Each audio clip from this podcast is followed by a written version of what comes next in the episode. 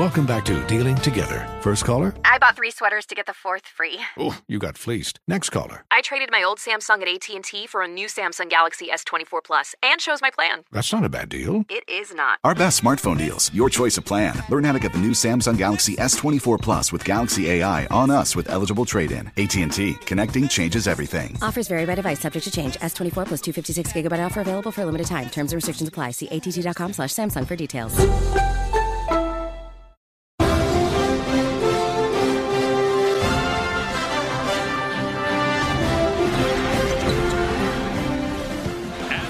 Get a three up and off. Rebound to Hurley for UConn.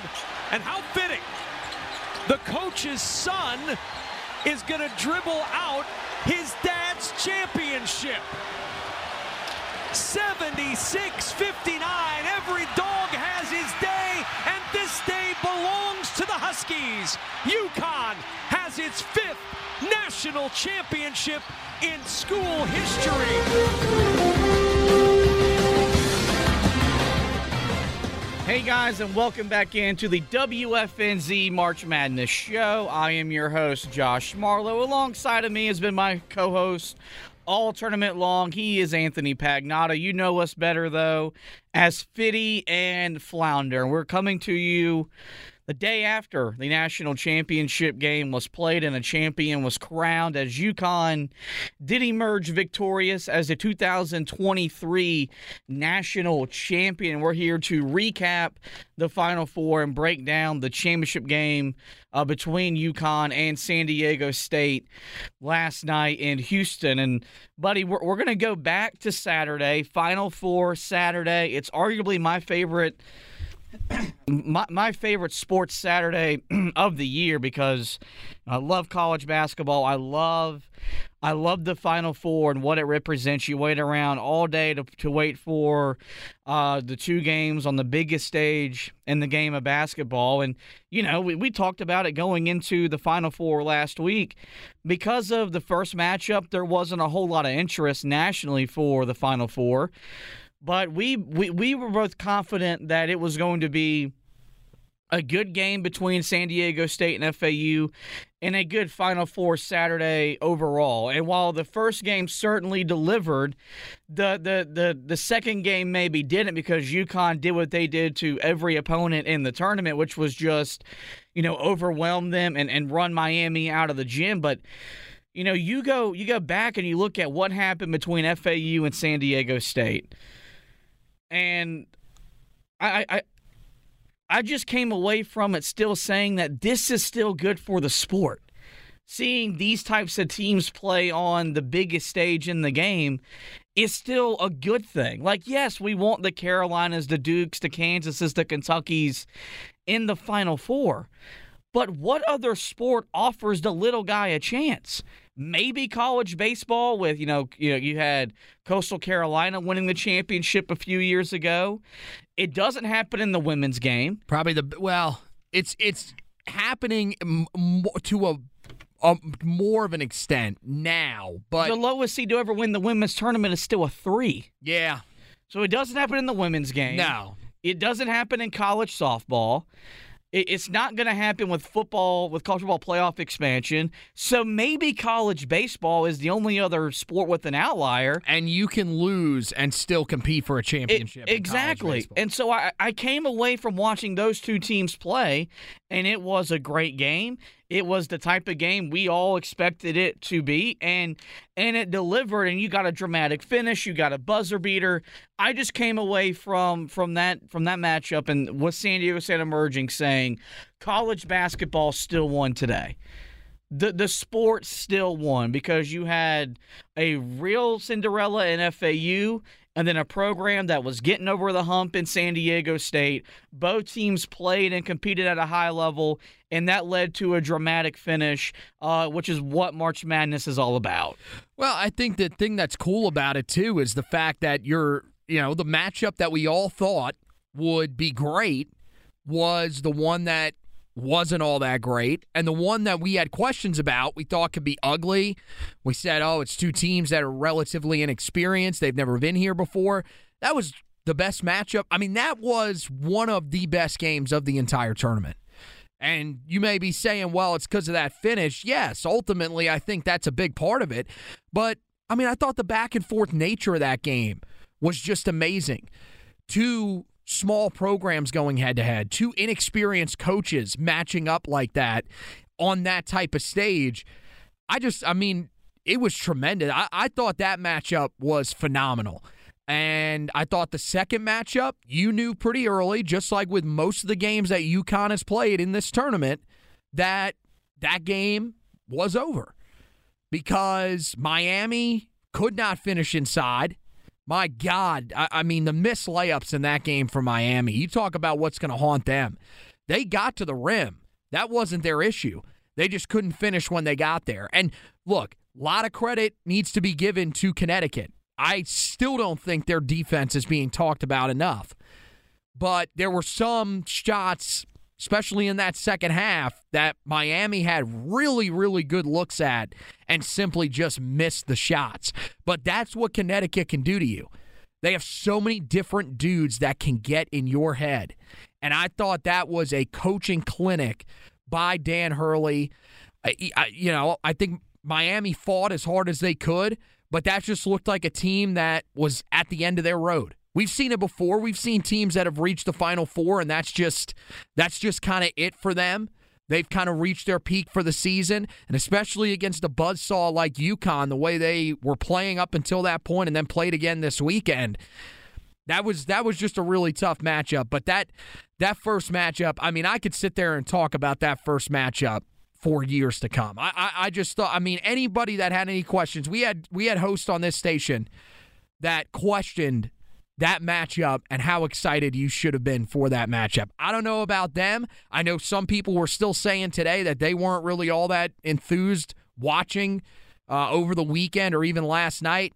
I, I thought that game, it, it, the first game the other night, on Saturday was tremendous. You know, and the thing about it was was that it was you, you know, I kind of felt early on we were going to get a great game and I thought you were going to get a great a great finish because the energy was there. There, you know, both teams were were competing at a really high level. You know, the fact that FAU was even in that type of position with Johnell Davis only scoring eight points in the game, I think, really speaks volumes to the type of uh, the, to the type of team they really are. Alijah Martin's just picked it up, man. Oh, he was he, he fantastic. Was, the last two games of the tournament for them, he was great. And he was carrying them. You know, and that's what this stage does. Is that you know, it, it offers guys a chance to bring out the best in themselves. And I know, was right about Matt Bradley, by the way. Fantastic. For about, well, early in the game, he was fantastic. And then down the stretch, he was, he, he, wasn't nearly as effective as you probably would have liked him to be, but I early in the game, I mean, what what a start to the game too, mm-hmm. right? Just the back and forth runs. We're talking about extensive runs like it, separately. It was it was amazing just the back and forth, the watching. Because at first you thought, okay, Florida Atlantic's coming out ready to punch here. Then you saw San Diego State take over, go on their 14-0 run. You're like, okay, well, San Diego State. This could be where they just turn it on and dominate here. Florida Atlantic, ah, this might be the end of their run. And then Florida Atlantic comes back with a 14 to 3 run. Like it was just eh, just the back and forth early on to set the stage for then what happens in that second half. And for Florida Atlantic, I mean, it just it's got to hurt you because you felt like you were in a really good spot early in that second half. Yeah, no, I, I I definitely thought so as well. I was watching my game with with my family.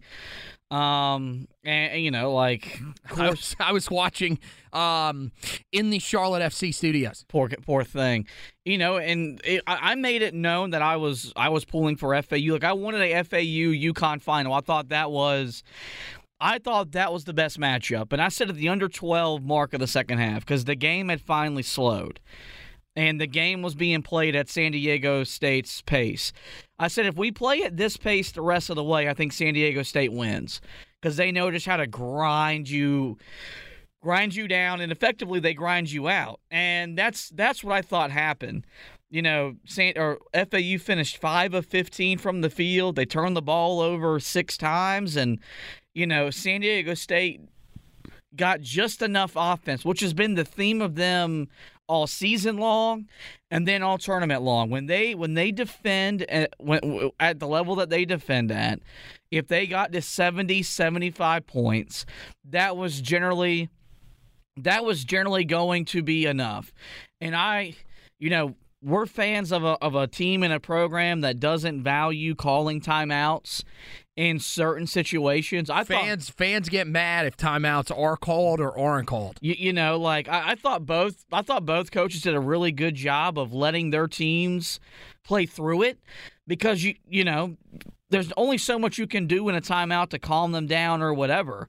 But you look at the sequence which San Diego State won the game where they chose to to play it out and get the stop. And then they rush down the court and you know settle you know no timeout no nothing in that situation. I thought that was i thought that was perfect. And i thought it was just a class example as to why that's the way you should play in that situation. You know i i know that a lot of a lot of in college basketball where teams are overcoached and stuff like that coaches are going to call timeouts and they're going to draw something up but when you when you race the ball back down the court and you put the pressure on the defense to get back in position to defend, a lot of times you can do a lot of different things. You can force a foul. You can get a good look. And uh, look, ultimately he got a good look at the basket. I thought initially he had dribbled himself out of position to even get a shot off. He almost Wow, he dribbled the ball out out of bounds. Yeah, he got close, man. And then you know when he, he when he when he realized that he had you know about three seconds to go and squared back up, like in today's day and age, even though the mid range is an ineffective shot according to basketball analytic nerds, most kid, most players playing in that stage are going are going to make that shot. Yep. When he ro- when he rose for the shot, I knew he had made it. I knew the minute that he got to his spot, I said that's going in because I thought he had just. I thought he had created just enough separation. It was a, it was an outstanding shot from Lamont Butler. That, I mm-hmm. mean, ton of credit to him for making that shot. I agree with you. I thought the choice to not call the timeout because if you call the timeout, then Florida Atlantic's able to set themselves up on defense. I think, especially with how crazy that game had been down the stretch, you were thinking to yourself, okay, just, you know, with with the ball in our hands, let's just go make a play. And the scary thing for San Diego State was they were they they still did not shoot the ball well at the end of the game. The reason they were in the game and the reason that they event that they took the lead for a short period of time before Florida Atlantic took it back was because of their offensive rebounding and what they did at the free throw line. And they still left a ton of points at the free throw Yeah, line. thirteen and twenty two. Like the amount of missed free throw, I haven't seen that amount of missed free throws with offensive rebounds since Carolina back in 2017 against Oregon. yeah. against Oregon. It was almost the same thing. Although, I mean, it was over an extensive period of time. I mean, they just, their guys went to work on that glass. And that was the reason that San Diego State hung around. And I, that was stunning to me because Florida Atlantic had absolutely dominated teams that they had played. I mean, they they destroyed Kansas State on the glass. They they they were plus 20. And I mean, look, Kansas State's a little bit of a smaller team. They had still rebounded the ball really well Well, I during mean, the NCAA tournament. Just go look at what they did against Tennessee. Like they they physically beat and banged with a volunteer team that beat Duke because they were just too physical for them. Like that was what FAU had done in their tournament run. And then in, in this game, it, it did it finally felt like their their lack of size and their lack of depth on the interior caught up to them. Yeah, and they just ran into a team that was that that had guys down there. This is this has been San Diego State the whole tournament. Their guys down low just scrap, man. That's that's what they did, and I, you know, we'll talk about it even a little bit more here when we're talking about the championship game. For the most part, I thought that extended over into last night as well. Like I thought their their their big guys inside defensively, for the most part, they had a pretty solid night. So that was the thing that I don't think Florida Atlantic really took into account late in that game was that eventually that front court for San Diego State was going to respond. They stepped up right when they needed to, and that was the difference in the game. And it was it wasn't just the forwards. Matt Bradley had four offensive rebounds himself. Mm-hmm. So, I mean, everybody was getting involved. And to me, it just looked like Florida Atlantic, man, they just. They, they ran out of steam. You saw a more veteran team. We talked about that when we were breaking this game down. That uh, San Diego State, a team full of upperclassmen. Meanwhile, Talking about a team that was older than five NBA teams. yeah, and then Florida Atlantic, a team that had four starters that were sophomores. Like an extremely young team. Even a lot of the guys off the bench, incredibly young. I thought you saw that experience play out in this game down the stretch. And a ton of credit to those guys out there, and a ton of credit to Brian Dutcher as well. Because there were plenty of points in this game where his he, he, could have allowed his team to just say, hey, we've made it this far. But he didn't. He, he made the right calls down the stretch, and San Diego State advanced to their first title. You know, uh, I, I thought about this a lot during Saturday's Final Four action and then last night in the title game because we saw Steve Fisher a lot in the crowd. And it, it just reminded me of how, like, I, I love seeing coaches that were taught and mentored by a legendary coach, and Steve Fisher is one of those guys. Like, that stuff really showing up on the biggest stage because that's all I thought about was like, had Brian Dutcher not came up under Steve Fisher and been a part of great teams at Michigan and been a part of great teams at San Diego State, would would they be here? And, and, maybe that answer is still yes, but I like to think that maybe that answer that answer was no. And, and so I, I I really thought that you know he he really impressed me all tournament long as a guy that entered with you know being skeptical and stuff like that about San Diego State and the conference they played in, getting all the respect they got uh, from the tournament committee. He, I mean, like, of course, every coach that was in the Final Four is impressive. Dan Hurley, I mean, he may have just he may have just planted the flag as as he's the next the next king of college basketball. Um, you know, with all the greats that you've seen retire, Roy, Kay, Jay Wright. You know, Rick Pitino's at St. John's. You got Calipari at Kentucky. Um, Bill Self has a meet. He's addressing the media on Wednesday. There's a lot of speculation after his health scare that caused him to miss the tournament that that maybe Bill Self is going to retire.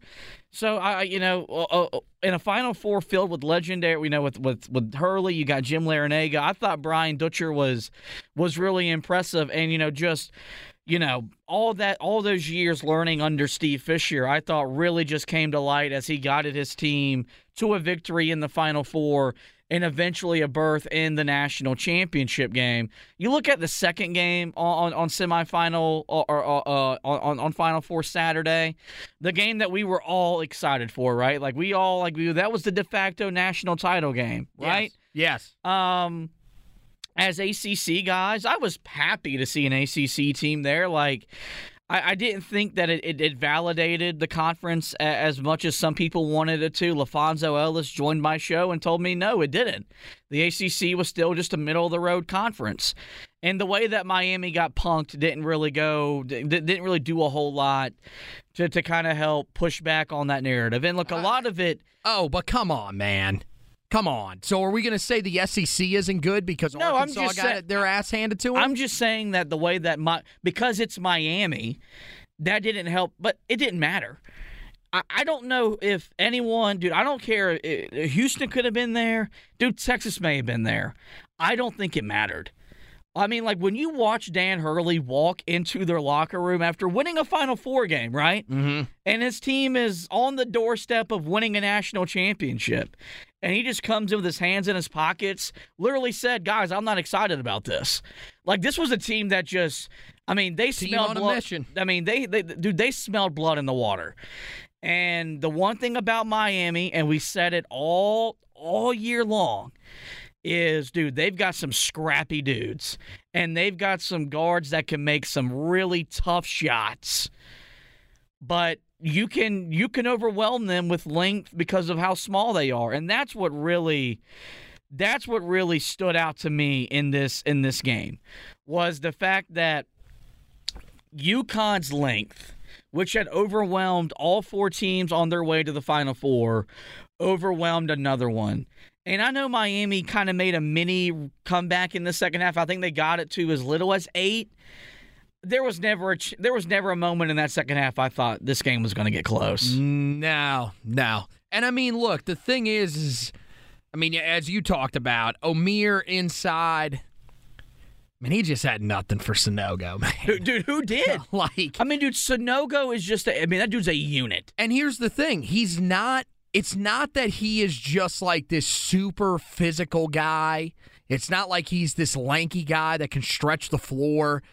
He's just. I mean, he's just. He's got enough size, but the technique that he uses i mean it's it's it's just it's so difficult to stop him he knows how to get to the right spots on the floor to score the ball and omier just i, mean there was just nothing that he could do to try to stop him he got into foul trouble that certainly didn't help i mean that that that was the thing was this was just this was a matchup that if miami was going to win this game omier had to find it not he, didn't necessarily have to win this matchup, but he couldn't let Sanogo be dominant. That might have been Sanogo's best performance of the whole tournament.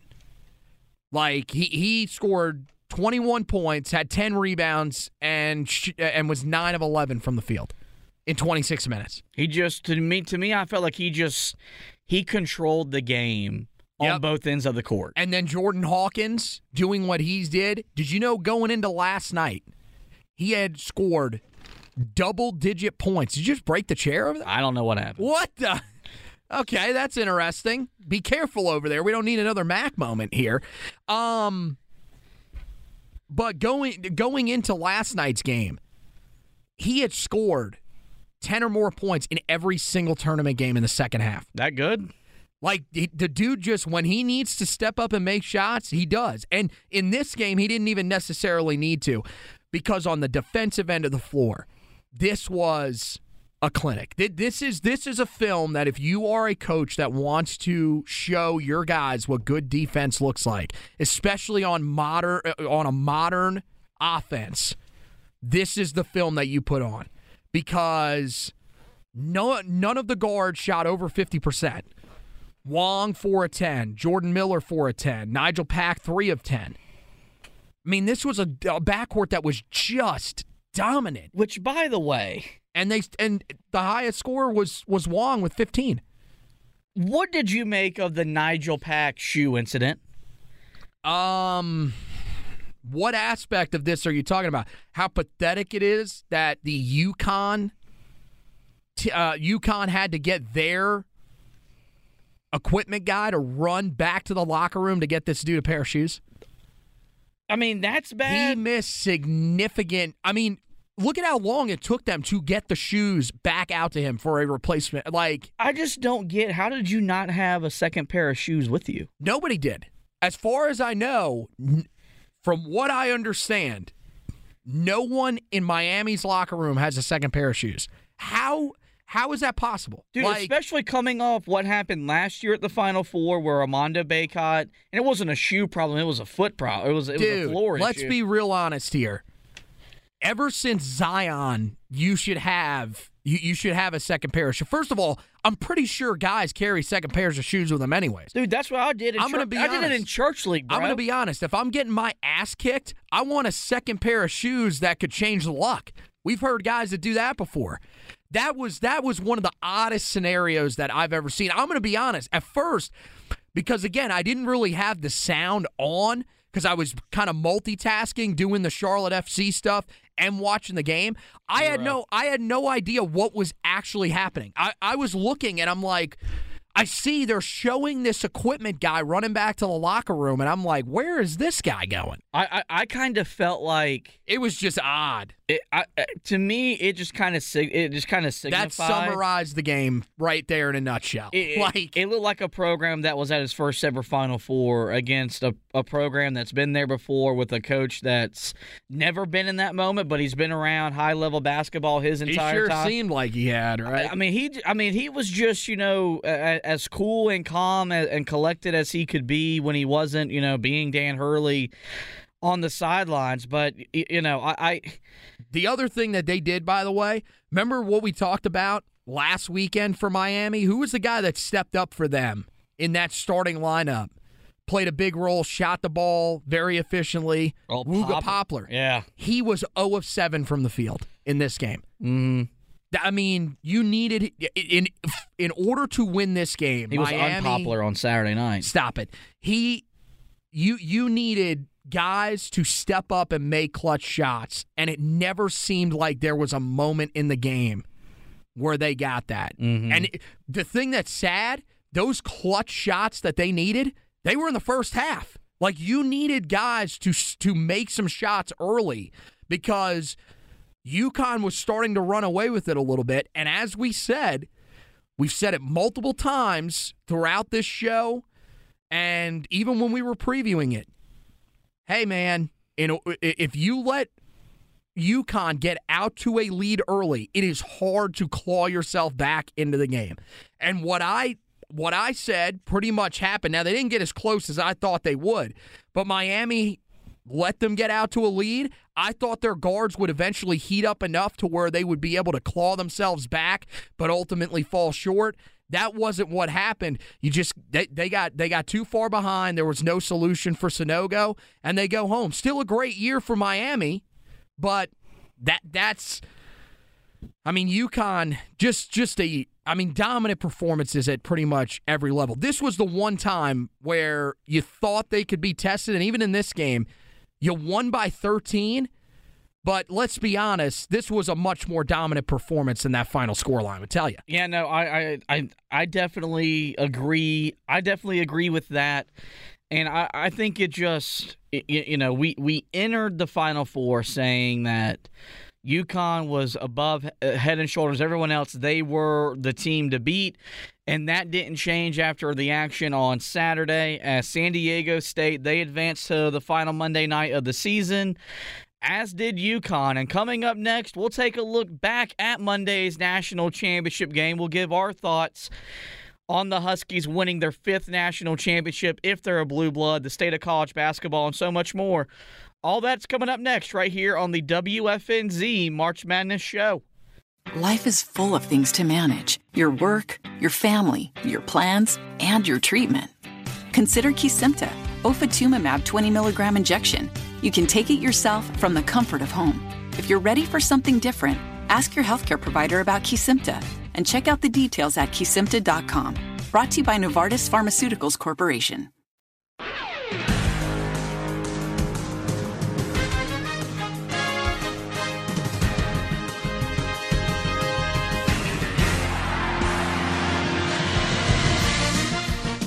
Hey guys, and welcome back into the WFNZ March Madness Show. Fitty and Flounder here. One final segment. Oh, to talk about what was a great 2023 NCAA tournament. I have a question. Are we going to have a one shining moment of our best moments from this show? I mean, if, if you want that, just go back and listen to every edition of the WFNZ March Madness show because I Highly shined in every. By the way, go back and listen to the first edition and just go ahead and grade grade our breakdowns of those games for us back then. Tell us how we did, because I, I, I'm going to assume we did not do very well. I thought I was fantastic, but that's that's just me and that's just my opinion. How's your bracket, by the way? Um, it was busted, but I I I was the only guy at the station to pick a Final Four team correct. So you know, look, I don't know if that. I got to be honest. Did I look like the biggest idiot when Purdue got beat in the first round and they Oh, were my yeah. national champion and I'm the college basketball you know honk here? Absolutely, but the honk. I was down, but I was not out because when the dust finally settled, I had a team in the Final Four. Yeah, you didn't have enough confidence to put that team any further, right? That's a different conversation. I, you know, go. It's not about winning though. It's not about picking the right champion. no, actually, it is. It's yeah, about picking actually, the most Final Four teams correctly. And last time I checked, yours truly did Yeah, that. I'm going to be honest though. I would not I would not tout this as some great achievement considering the people that you went up against in this office. We have some complete morons apparently in this in this office. It's it's not very apparent. If you listen to their takes from six A to six P, you can tell how moronic they are. okay, settle down over there, Willie P. Um, so looking at the national championship, You know, UConn emerges 76 59. It was 36 to 24 at the break, but I don't even know if it was that close at halftime. And you got to remember, I mean, San Diego State came out and they grabbed a 10 6 lead. And I was kind of sitting there and we were watching the game while we were talking on the phone. Um, I was kind of sit- Yep. I was kind of sitting there, you know, saying, "Man, maybe maybe they they've they've come to play and they've got a lot more to offer here than what a lot of people expected." I thought they were going to play. And I thought they were going to play hard. And I think when you look at it, I think that did happen. I thought they competed. Yeah, they're just they were just overmatched You- like everybody else. You just ran into a team that I I don't know if destined is how UConn felt because there was never a moment of destiny in their tournament run. You uh, ran into a team that was incredibly motivated because they started the year 14 and 0. People thought that this team was great. They thought they had no flaws.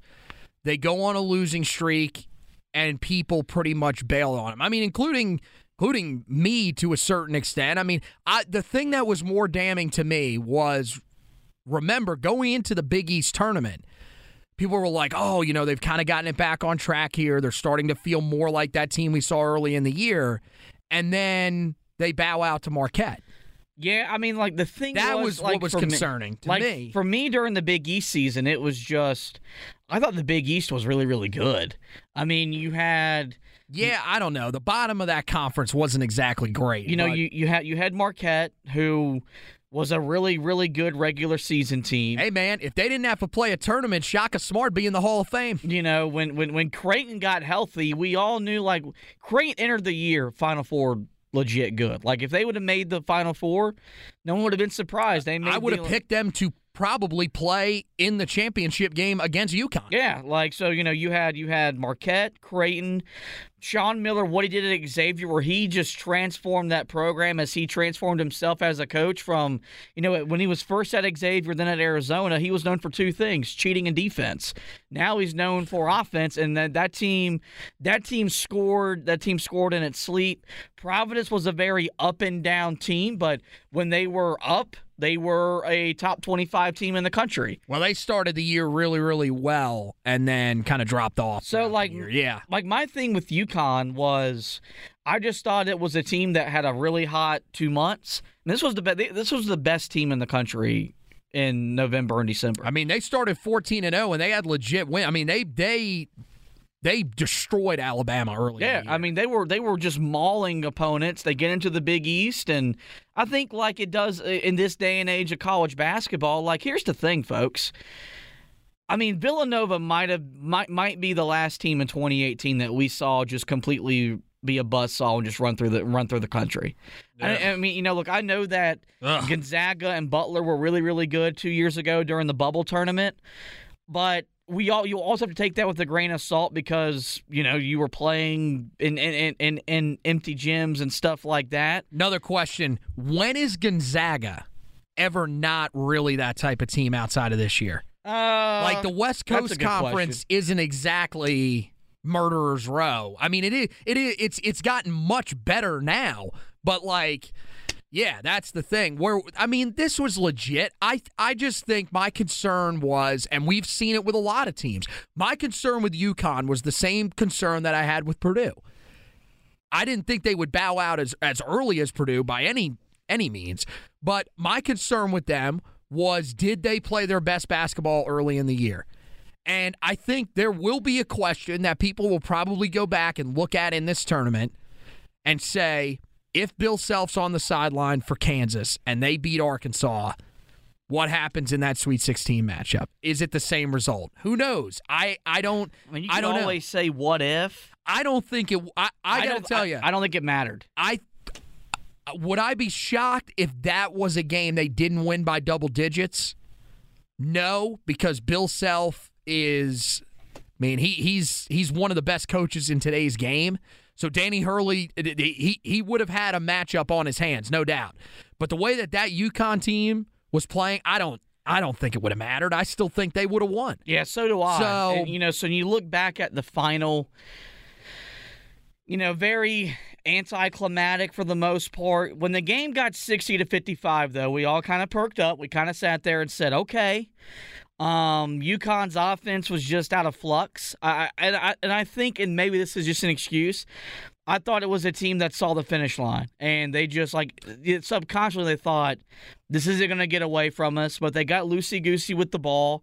San Diego State made them pay, and then when Hawkins came down and hit that three, which like that's an NBA level three, like to come off that screen, the way it was still defended, that's a tough ass shot. Oh, that's one of the toughest, and, and with everything that was on the line, that's one of the toughest shots you're going to hit. Like that, and and that that shows you right there that that shot was as important as it got. Because if he misses that shot, San Diego State gets the rebound, comes down and scores. We're talking about a one possession game. Yep, with still five and a half, six minutes left to go. He hits that shot, they win the game by 17. Yeah. Like, it's just, that's amazing how big that shot was. He deserves a ton of credit, man. So- what a tournament for him. You know, Sanogo, who of course got most outstanding player for the Final Four, another double double, 17 and 10. Not as dominant from the field, five of nine, but with seven of eight from the foul line.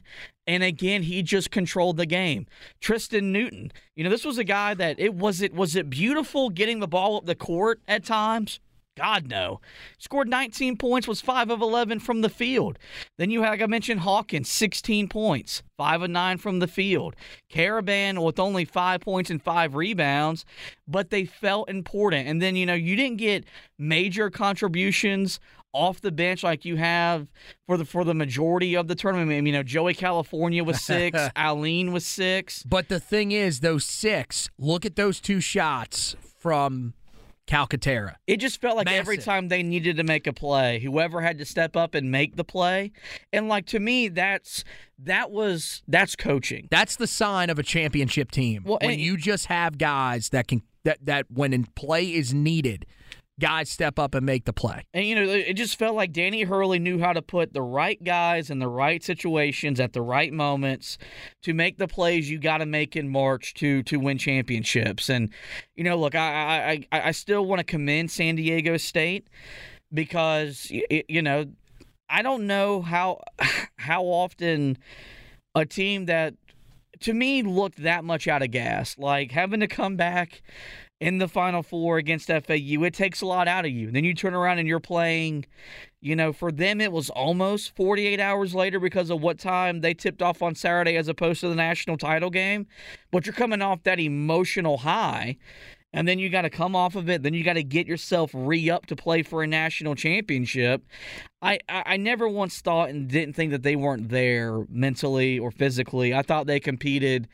I thought they were just overwhelmed by an opponent that was determined to to win their fifth national championship to really bring us to the the most potent conversation that's now emerged from the tournament. Life is full of things to manage your work, your family, your plans, and your treatment. Consider Kesimpta, ofatumumab 20 milligram injection. You can take it yourself from the comfort of home. If you're ready for something different, ask your healthcare provider about Kesimpta and check out the details at kesimpta.com. Brought to you by Novartis Pharmaceuticals Corporation. And this is something that even even I even I have literally in the middle. I mean, I went full Willie P. I, I, oh. I started with one opinion. Oh, you never you never go full Willie. Yeah, or, or or full P. You know, like yeah, I started. Oh, if you got a full P, you got a problem. I started out on one end and up at the other because I, you know, and the conversation was, is UConn a blue blood? Yeah. And at first I was like, no. You know, I thought they were, you know, for the most part. This was in a segment. yeah. Yeah, Oh, yeah, this was in a this was in a segment where I was like, you know what? No, I don't. I don't think they're blue blood. Embarrassing. You know, you got you've got the four national championships, but Kevin Ollie was a disaster. He just got saved by Shabazz Napier. But you know, and then look, Jim Calhoun is one of the greatest college basketball coaches of all time. I mean, he literally built a program up that was playing inside of a mall. And what that and that's what UConn was doing at a certain point. They were playing in a mall gymnasium. Woo! To you know, competing in the Big East, winning national championships and stuff like that. Dude, I mean, come on, man. You get to go watch a game and get an Auntie Anne's pretzel. Who doesn't like that? I mean, look, if if Carolina wants to start offering those, I'm I'd be much a lot more suspect to go watch our our our version of basketball. Yeah, you can keep the you you can keep the uh the mall popcorn though. Mall popcorn is Very, very Awful. overrated. awful. Oh, Um, but you know, you look at it now. Now you've got five, all Mm-hmm. since '99. You could you could say that they've been, you know, and I know they've missed some tournaments, maybe four. well, they missed like I think it's like nine. you know, maybe a, a few too many for you to be a, a blue blood. But I mean, five titles since '99 is a lot. You you you come from a an area of the country that loves basketball. Um, stores, you know, is is a it's a small town. It's kind of like a northeast Chapel Hill where it's just a little town, and like if if, if the university didn't exist there, that town wouldn't exist. And you know, you you've got a dominant women's women's program as well, and you've done it with three different coaches. And to me, I think that's really what separates you from like that's what elevates them because That's the big argument. you know North Carolina's done it with three, Kansas has done it with three, Kentucky. and Kentucky's done it with three. And to me, that stuff matters. Like I, I, I will sit here and say I think Carolina is the the standard program in the country. It's either them or Kansas because there's just a lineage of basketball rich tradition, and, and and same thing with Kentucky. Yeah, there's not there's not the lulls. Like even Kentucky has stretches where they will go a full decade without winning titles. Mhm. That I mean, with Kansas, Carolina, that just I mean, it doesn't happen. Like So you know you, you you've you've you've you've got that aspect of it. You know, I and I, and I even said this today on air. I do think them being in the Big East changes it. Like when they were in the American, no, UConn wasn't a blue blood. When you're playing like South Florida, um, I, I no, you're not. You're not a blue blood because I mean, but to be fair, here's South Florida should have to pay you to walk on the court with them. I have a question though. Wasn't South Florida in the old Big East? That's a different. That's a different conversation. Okay, okay, sure.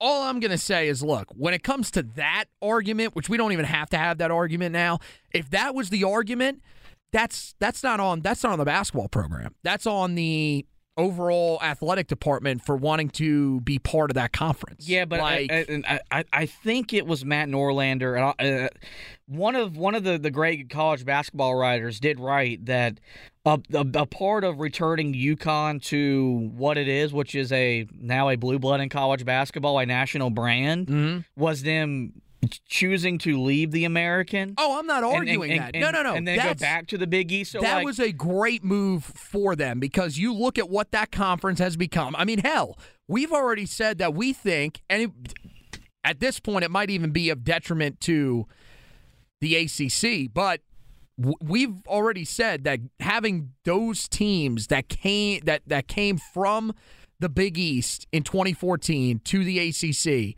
you would like to see them go back on the basketball side of things at least to create those rivalries. That that conference was tremendous, and the fact that it's it's even somewhat mirroring what it was, especially now, like you got Rick Pitino coming to to St. John's, like that's that's going to be a legit conference. Like Thad Matta, I think will eventually get Butler back to being competitive. That's that's a hell of a conference. That's got some historic programs in there. It's going to be a lot of fun. That's a that that's part of it. The biggest thing to me is the three coaches thing. Mhm. That to me should put you right in that conversation. You you've dominated. I mean, you're talking about now. You have won a title in three straight decades. yeah. You're starting to get to that point where you can have those conversations. And I think that's the the biggest question that I think a lot of people have is can you add to the blue bloods or is that a group that's just cemented and then there's a group called the new bloods which would be UConn Villanova. Remember when we were having that conversation about adding them to the mix? Well, Yeah, now, now they're on a different planet. now they're on a black on a uh, on a back burner, excuse me, and nobody's. I mean, nobody's talking about that. Like no, they, nobody cares about that conversation. Right I don't now. care. Um, so like I, I don't know. To me, I think that Blue Bloods is sort of a fluid thing. A team like this can add themselves to that conversation because at this point, when you think about college basketball and you think about the standard of college basketball, it feels like they are starting to enter that sort of realm where each year, if and I mean, look, they've they've had years that they have missed the tournament. Their fan base is incredibly frustrated when they miss the tournament. The thing that's different about their fan base more than any other fan base in this group is look at their connection to their women's program. Mm-hmm. None of the other blue blood programs are connected to their women's program like that. Their men's program is the program that people live and die by. Doesn't mean that doesn't mean that people don't root for those programs. We know a lot of Tar Heel fans that that pull for the women's program. Indiana was really good this past year in women's basketball. A lot of people showed out during their regionals. Um, so yeah, I mean, I, I think that's what's that's what's different about them, where you don't see as much vitriol when that team doesn't have the success because they say, okay, we'll just move over and focus on the women's team. Meanwhile, I do think there is there are people that get frustrated when their men's team isn't having success. I think this is the guy, Danny Hurley, if he stays here long term, which at this point, I don't like. Somebody else brought up a great point when it comes to this and, and, and the top programs in college basketball, the Blue Bloods. Those are jobs that you typically do not leave for another job. Very, very rare that that happens. Almost unheard of. I think, I mean, I would be absolutely stunned if Danny Hurley, on his own accord, left for another job. You know, and, and here's so. Yeah, he's a Seton Hall guy. I don't think he's leaving UConn for Seton Hall. Like once he got to Rhode Island, and you looked at Rhode Island basketball and you watched Kevin Ollie just, I mean, literally see his program fall apart after he won a national championship. By the way, can we?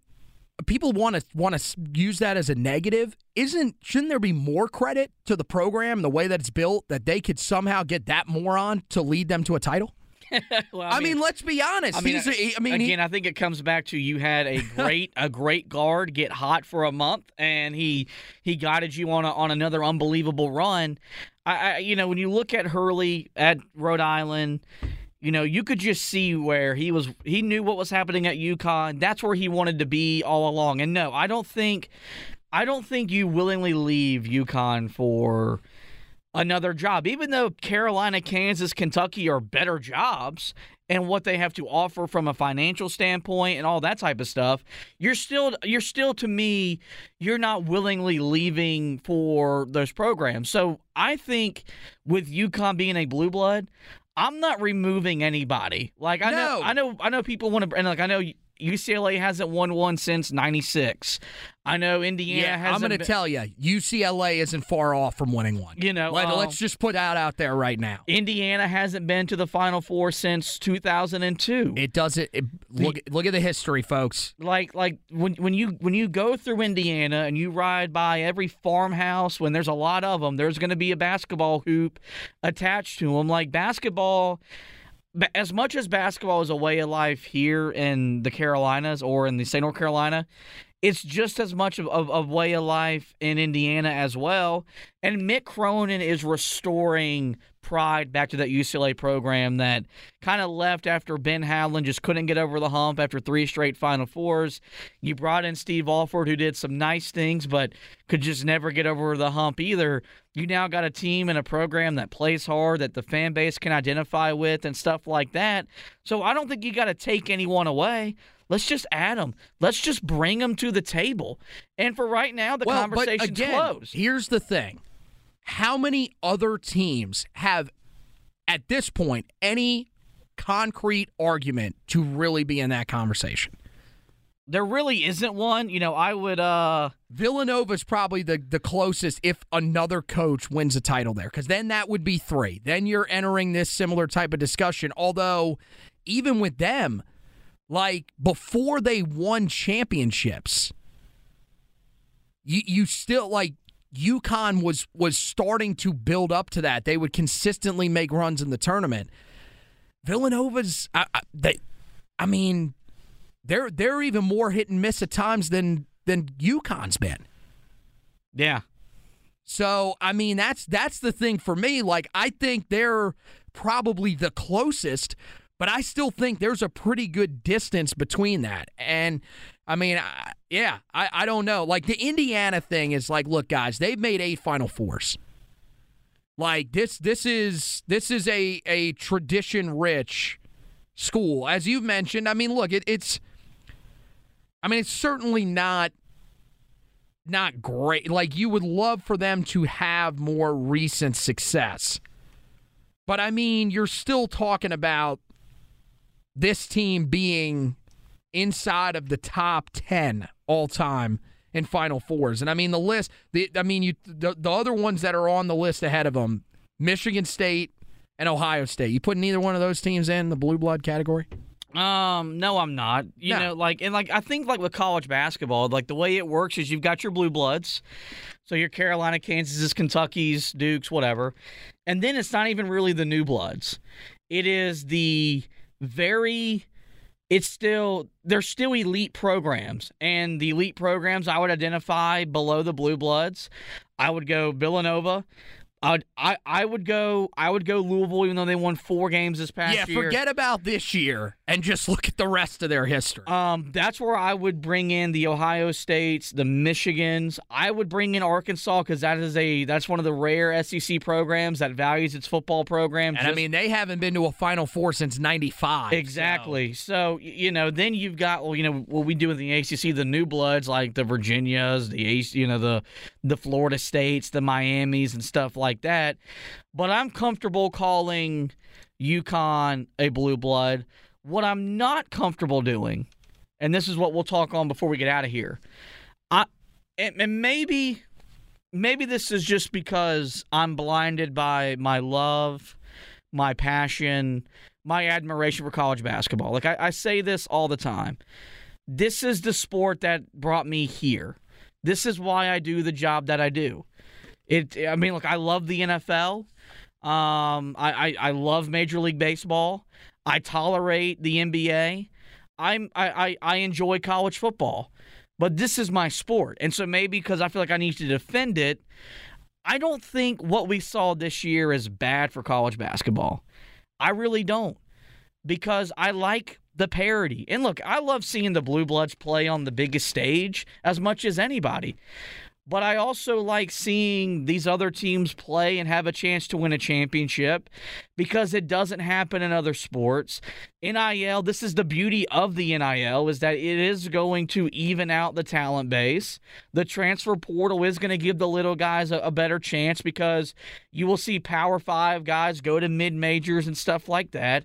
Something that's something that's being forgotten about in, in this entire conversation is the COVID year, which like at the premise when the NCAA put that in, you could say, man, that was that was a great that was a great thing the NCAA has done. Give them a hand clap because they finally got something right. And I'm not saying to take it away, but what it's done is it has just transformed these rosters to where you've got a team like San Diego State that's older than five NBA teams. So yes, they're going to beat some teams that, you know, maybe aren't as talented as or have more talent than they do, but they're not as experienced, their bodies aren't as developed and stuff like that. And I just don't get why of all the all the people in the world Yep. to talk about the state of our game, we bring Jay Williams and put him on a platform. A guy that you literally took off of your platform because he was an idiot and didn't know what he was talking about. And that's the guy you want to shove in my face and say, our sport needs to change and this isn't good for the sport. If it was if it was anybody else, I don't think I would have complained. Yeah, I mean, you're not good enough for game day, but you're apparently good enough to talk about what needs to change in the game. Um, no, your your point is 100% correct. And, and look, in the long run, could he be right? It's possible. But as of right now, Over seventeen No. million people watched a championship game last night. Well, oh, uh, yeah. Well, no, 14. 14. 14. You told me 17 Four- I said 14.7. Get your stats. Actually, how about this? Wear a hearing aid once in a while. My my thing is is like, okay, if you go 10 years into the future and you have you know, the the marquee programs struggling as bad as they have as they did this year. And let's let's say within the next 10 final fours you have two appearances from Carolina, two appearances from Duke, one from Kansas, none from Kentucky, none from Indiana. Okay, then then you could say, hey, our traditional powers, and you're putting in all these like if you start seeing what we used to see when we would do, we would play the college basketball video game where a 14 seed would make the tournament final routinely. Okay, then you can start saying, "Whoa, this is a little crazy." Maybe it's the free transfer rule, everything like that. I think what you said is what is really driving a, a lot of what we saw this year it's the it's the seniority that are on these teams because of the COVID year. And I and and I'm with you. To me, look, that was something we have never seen before. We have never seen sports completely shut down like that in at least in our lifetime, which isn't really that long, but a lot of other people that are veteran fans of uh, of the sport said I've never seen anything like this. So, it was unprecedented giving them the extra year, no issue with that, but it leads to these sort of circumstances. And here's the other thing, and I've heard multiple people say this, but I can't, I cannot drive this point home enough. Go back to last year's Final Four and sit down and look at the four teams that were there. Yeah. Those are four teams that are powerhouses in your sport. Villanova was a team, if they would have won a championship last year, we would have been having the same conversation about them that we just had about UConn. And the other three teams were Kansas, Carolina, and Duke. You could argue three of the best four basketball programs that exist yep. in the sport. So, I mean, I just, it, frankly, it's time to just chill the hell out. And a little bit of parity is not the worst thing because I'm going to tell you right now if you have anything remotely similar to this happen in college football, we will be absolutely rejoicing. We will say, finally, there is a little bit of parity. But in college basketball, one year of parity, and everybody wants to panic completely and say, oh my God, there must be something wrong with college basketball. No, oh my God, there might be something wrong with the committee who's a bunch of morons and can't see the tournament right. They rely too much on the net statistic, which is, uh, again, you're seeing now complete garbage. Like, throw that crap out the window. Use the eye test and really figure out what this tournament field should look like. Because there were a lot of decisions this year that, as we saw as the tournament advanced on, were not even close to being right. Every one of these teams that was in the that that was in the final four, you could have made an argument was probably underseeded. The one that I think you probably couldn't make an argument for because of their regular season record was San Diego State. That was probably about where they should have been seated. The other three, no, they had cases to be much higher seeds. They weren't. And that's where you should be panicking that you have morons that don't know anything about this sport that are putting together this bracket. They're relying way too heavily on analytics and on what these experts that are saying on television are telling them they think they should do. That's the thing that you should be concerned about. Yeah, and I mean, I, I just as as a guy that that loves the sport, you know, I, I, I look at it and say we have a perfectly imperfect system. We have a regular season that you know gets devalued because of how important and how crazy the tournament is. But I tell people all the time that the craziness you see in March happens every night in college basketball and and I'm not sitting here saying that I'm watching you know these mid majors throughout the year because I'm not. I, I I watch the ACC and I watch the Big 12, the Big 10, the Big East, whatever. But that type of parity just, you know, it, it doesn't just happen on its own. It's not forced. It, it, it's just that's the way the sport the sport is designed for this. You want to see your powers come to the top. You've got the best postseason in sports. You've got a better product than the NBA you know I, I i just i just don't get why it's it's popular for people to complain about a sport that they love that they cover whatever it is. Let's try to fix it. College basketball doesn't need fixing What college basketball needs is the money makers behind the sport to put it on a platform to grow the sport and and to grow the players and make the players more marketable and stuff like that. Because if you do that I guarantee you the, the the sport will return to the forefront of sports watching in this country outside of just 3 weeks in March when of course everybody does gravitate towards the NCAA tournament. And so with that man this puts a bow on our coverage from the 2023 NCAA tournament. We've had a lot of fun all tournament long, just sitting here talking about these games, talking about these upsets, all the storylines that have emerged from this year's edition of March Madness. It was a great tournament filled with great upsets, great moments, great conversation, and so much more. And we want to thank you guys that, that, that tuned in and listened to every episode um, because you made it a lot a lot of fun for us. Um, and hopefully we'll be back this time again next year talking about another Final Four, another national championship. Yeah, really appreciate everybody that uh, was listening in. I know you know the college basketball talk, especially this year. You know, without one of the you know our teams in the local area really advancing that far, you know it's it's different when you don't have those types of teams to talk about on air, and then you have the Panthers trading for the number one overall pick. So, for those college basketball junkies, we just hope that we were able to give you a little bit of insight into the tournament. Hopefully, hopefully you liked listening to us, you know, go back and forth on some of these games and everything like that. And uh, ultimately, you know, in the end, I, I think it, it was the team that once we got through that first weekend, I think a lot of us thought could be the ones cutting down the nets. It, we talked about it. We talked about them being the most impressive team after that first weekend, and it felt like they were destined for something special, and uh, that's what ended up happening. And I think it was, you know, a pretty pretty good finish to the college basketball season with all the parity. There are a lot of people that are questioning it, but I think it made for an extremely interesting tournament. So many unexpected turns, and uh, we're glad that we, we were able to hear, uh, we were able to be here to break it all down for you guys.